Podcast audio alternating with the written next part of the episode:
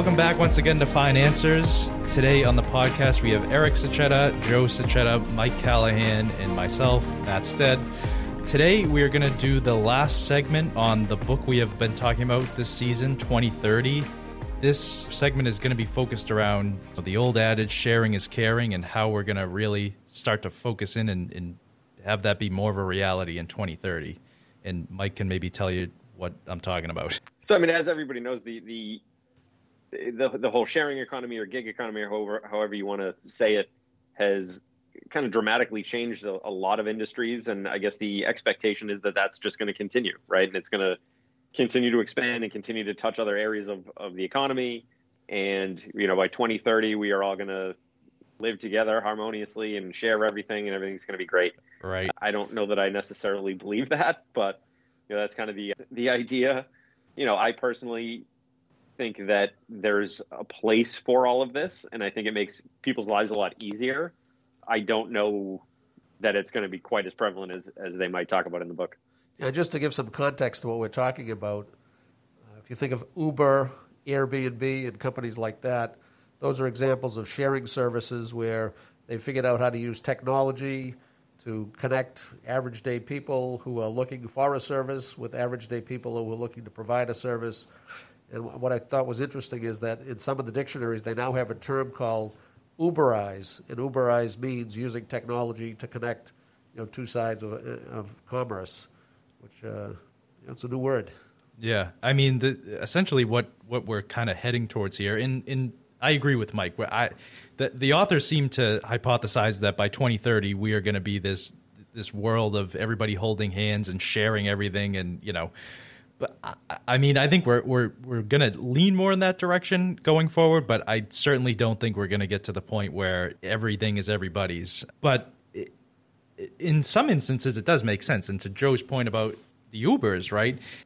On average, cars are only used six to seven percent of the time during a week, right? So you look at that and say it's such a wasted resource just sitting there in the parking lot of the driveway collecting dust, right? So where you can sort of optimize that and start sharing vehicles and sharing cars and, and people provided essentially the car for you for 20 to 30 minutes and drive you to work or whatever it may be you're maximizing the efficiency of the economy altogether right? Same thing with with food right? 33% of all food that's produced goes to waste. It's thrown in the trash. So you start looking at avenues where instead of throwing it in the trash, you can share it. And again, it's just optimizing efficiency, optimizing everyday comfort. kind of a, a, battle between two demographic shifts, right? One is you have more people utilizing services like that. The other one is, you know, especially post pandemic, you have people kind of migrating away from cities and and you know condensed areas in which those services make the most sense, right? Uber makes the most sense if you live in the city why have a car? It's it's a it's a hassle. You have to park it. You have to figure out what to do with it. It's hard to get around. Uber is so much easier. The more rural you live, the less cost effective it becomes, right? Like, you know, I, I to get to the office takes me 30 minutes each day. If it costs you know 20 bucks a day to or 20 bucks each way to to Uber to the office, it's significantly cheaper for me to own a car than it is to Uber every day. You know, so it's it all depends on what your you know typical commute is whether it's cost effective or not. And again, it, it kind of the, the demographic shifts are kind of fighting against making things like Uber cost effective for people. Yeah, I feel like with with some of these things that that definitely makes sense where you kind of have to have this close close density in population in order to kind of maximize the sharing, right? But then there's other things in this is another example of how how things are wasted in this country that on average a female every year throws away in the trash, goes to a landfill, 82 pounds of clothing. Like that is just ridiculous. How how do how, how did we get to that point? And you know, with Ubers, it's kind of it's difficult to, like Mike said, if you're in a suburb or something, that you can't really share, right? Because or rural, you can't really share. But with with other stuff like this, clothing, I mean, food to some extent, sharing of information, it can really be done on a global level. Well, and, and like you said, I mean, some of it goes back to what you just said about the clothing goes back to the last chapter that we talked about in the last episode, which was the the idea of the programmable matter, right? Where you could have clothing that changes color or changes, you know, the the tightness of the weave to make it warmer and cooler and things like that. So you can literally wear the same outfit almost every day. You know, might might take away from some of that waste over time also. So it's some some is technological and some might some might be sharing. And I think behind the technology is a lot of maybe psychological, uh, behavioral things, such as the concept that in the future, or maybe now already, we're happier renting than owning. You know, growing up in my day, it was all about you know get a job, buy a house, and what have you. But now some of the younger people, buying a house is not something that's high on their list. They're happy renting. Uh, you know, the, the the country has kind of been built on the concept of the American dream, but now some of these other thoughts are maybe changing the way we look at things. Well, I think the in some capacity the American dream is kind of shifting, right? Like you said, Joe, back in the day, it was you know you, you went to school, you got a good job, then you bought a house, the white picket fence, have the two kids and the dog. That was the American dream.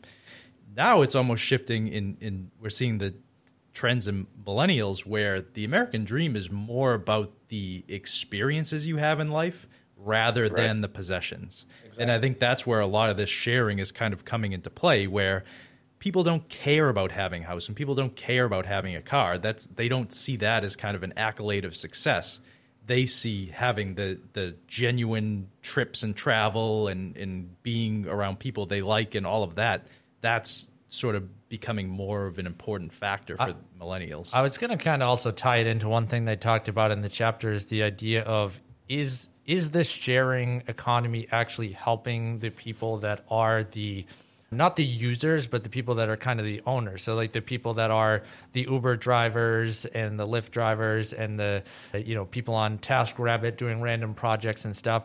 And they kind of talked about you know, is it creating more income inequality? Is it working for people? One of the things that I heard as, as I'm listening to this, the author talk about this stuff is, is the answer that people are more educated in the future about all the different options of all the different paths that you can go and kind of almost make it a class in school. And no opinions no this is better than the other. It's just hey if you go into a trade this is what happens. If you are in the sharing economy and you want to be an uber driver this is what happens. Because you know they give examples but sometimes the reason something doesn't work for somebody is they think it's a good idea, then they start doing it and then realize it's not and then they have trouble doing, you know, something else. You know, my wife has two, you know, we have two kids. She's at home. She's a worker. She loves to work, but doing a traditional job wouldn't work right now she started her own little business on this website called Upwork, where you basically say what skills you have, and it matches you up with people that are looking for you know opportunities. And she's built a little business for herself, and she makes pretty good money, and it's allowed her to do that. But there's other people that are like, oh, I want to make you know 200 grand a year. I'm going to go to that same website, and I'm just going to get 50 clients, and then I'm going to be I'll be fine and then they try that and it's like oh this isn't what they promised or this isn't going to work. So i think the answer to whether these things are good or bad is more to do with educating people on how the sharing economy could be an option to fit into them rather than saying i'm a millennial i don't want to be tied to anything i'm going to try these things and then realize down the line it doesn't work for them. Yeah, to that point, I mean, beyond possessions that we've been talking about this whole time about sharing houses and cars, that we're going to start seeing a trend in people sharing work essentially, right? And and the websites like you're talking about, Up, Upwork and TaskRabbit, are kind of allowing that already. And not only sharing work, but sort of redefining work. And it, to me, it seems like work in personal life are becoming more and more intertwined every day, in the sense that people want a, a work life balance, but they want it to work for them, right? So like you see a lot of people start driving for Uber and things like that because they can define when they work. They can decide if they want to work at all during a certain week.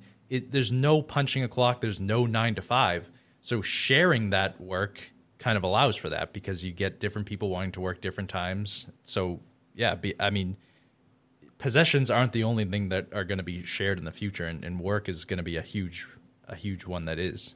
And I think if we well, try, I, to, try to tie that back to what we do here at Sachetta Callahan with the financial planning process, like Matt, Matt said, the, you know, the move is more towards experiences over things. And when I see somebody who's accumulated enough enough money to live the life they want to live, part of my job is to make sure that they realize that that a bigger number on the page as you get closer and closer to the end of end of plan, as we call it, you know, might, might be an interesting goal, but you can't take it with you.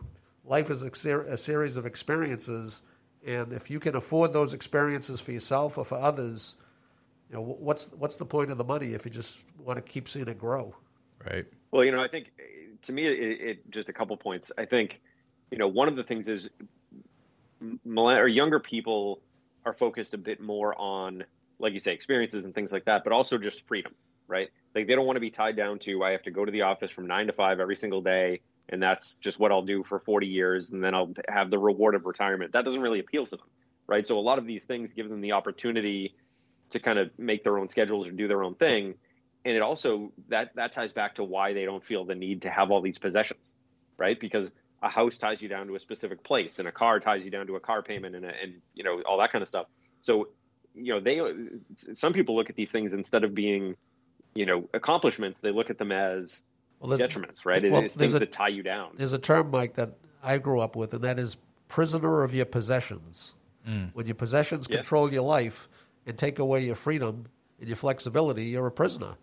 And when you shed yourself of some of those possessions and start enjoying some of the experiences that your short life can give you, you do feel this sense of independence and freedom.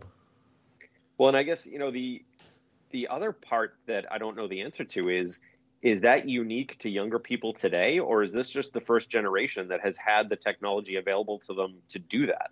Right? Like when when you were younger, Joe, like the the only the only way that you were assured to have a roof over your head was to buy a house, right? And then you knew you had a place to live. Right. Whereas today, you go on Airbnb, you can find a place anywhere you want.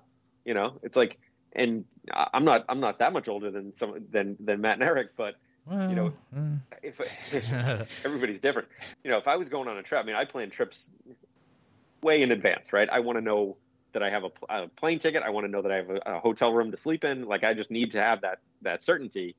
My brother will literally get on a plane and fly to Spain and when he gets there, he'll find a place to stay.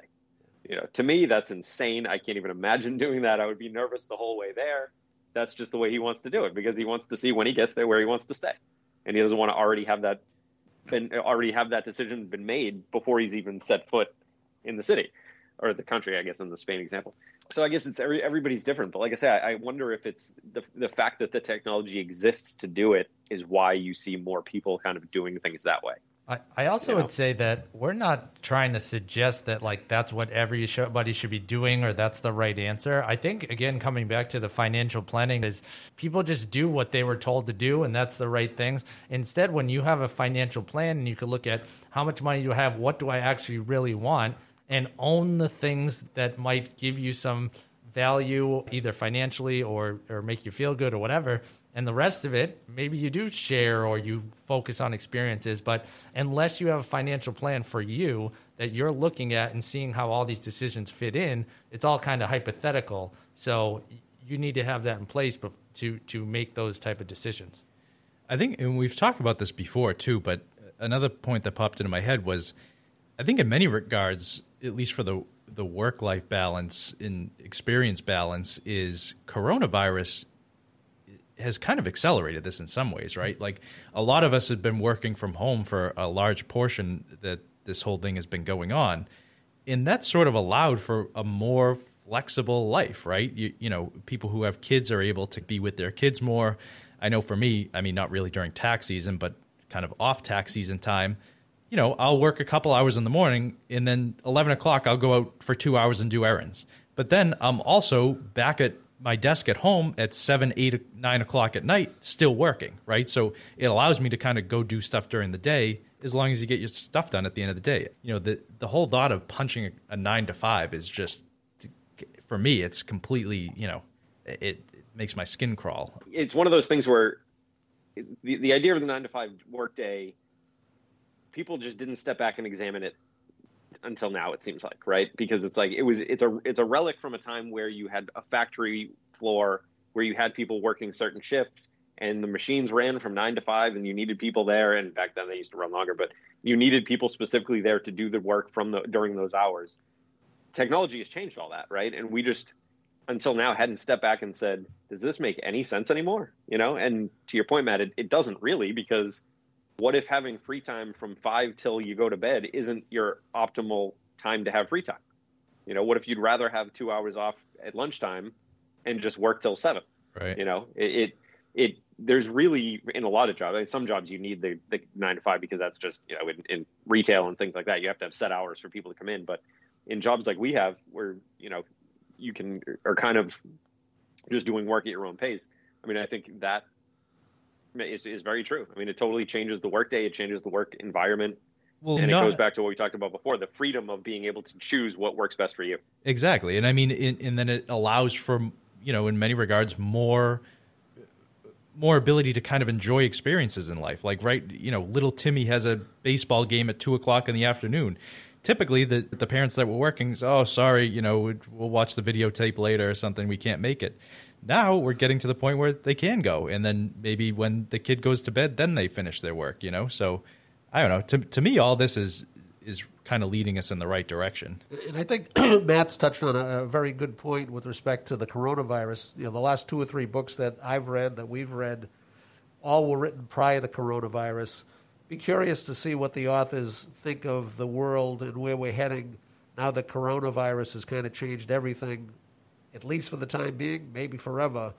So we probably went down a little bit of a tangent there on on some of these other topics, but I think you know, I, to me, it's going to be very interesting to see how the sharing economy evolves over the next ten years and or nine years, I guess now, you know, and, and where we end up. I mean, we could see it happen exactly how the, the author kind of suggests that it's going to expand, and we're we're all going to get better at sharing things, and we're going to own less and and experience more and things like that. But I think there's still going to be this this you know different feelings about it, right? Some people are going to wholeheartedly embrace it, and other people are going to look at it and say, you know, that's really not for me.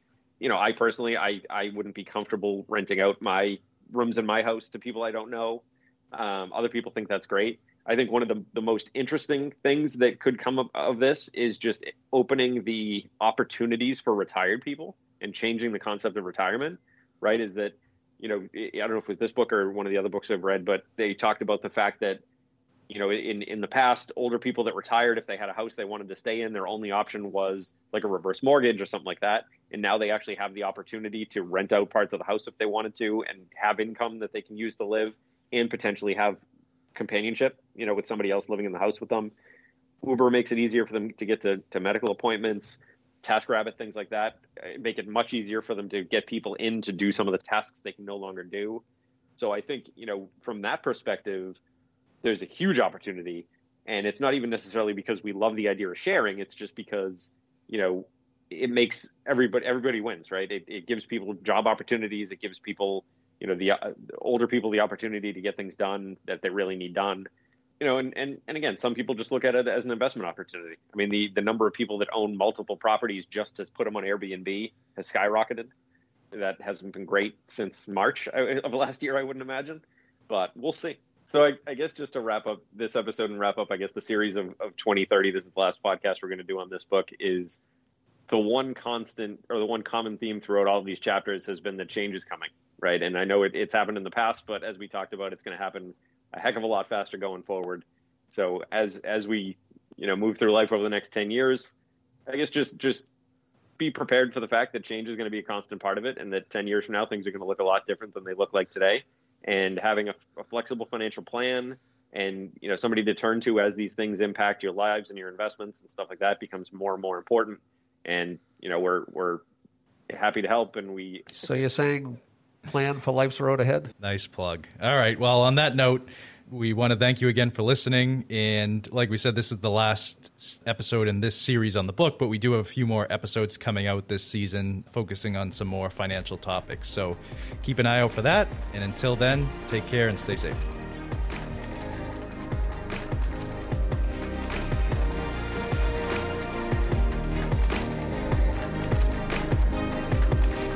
Fine Answers is produced and edited by Sachetta and Callahan, LLC. All disclosures are posted to our website at sachetta.com forward slash financers. S A C H E T T A dot com forward slash F I N E A N S W E R S. Thanks for listening.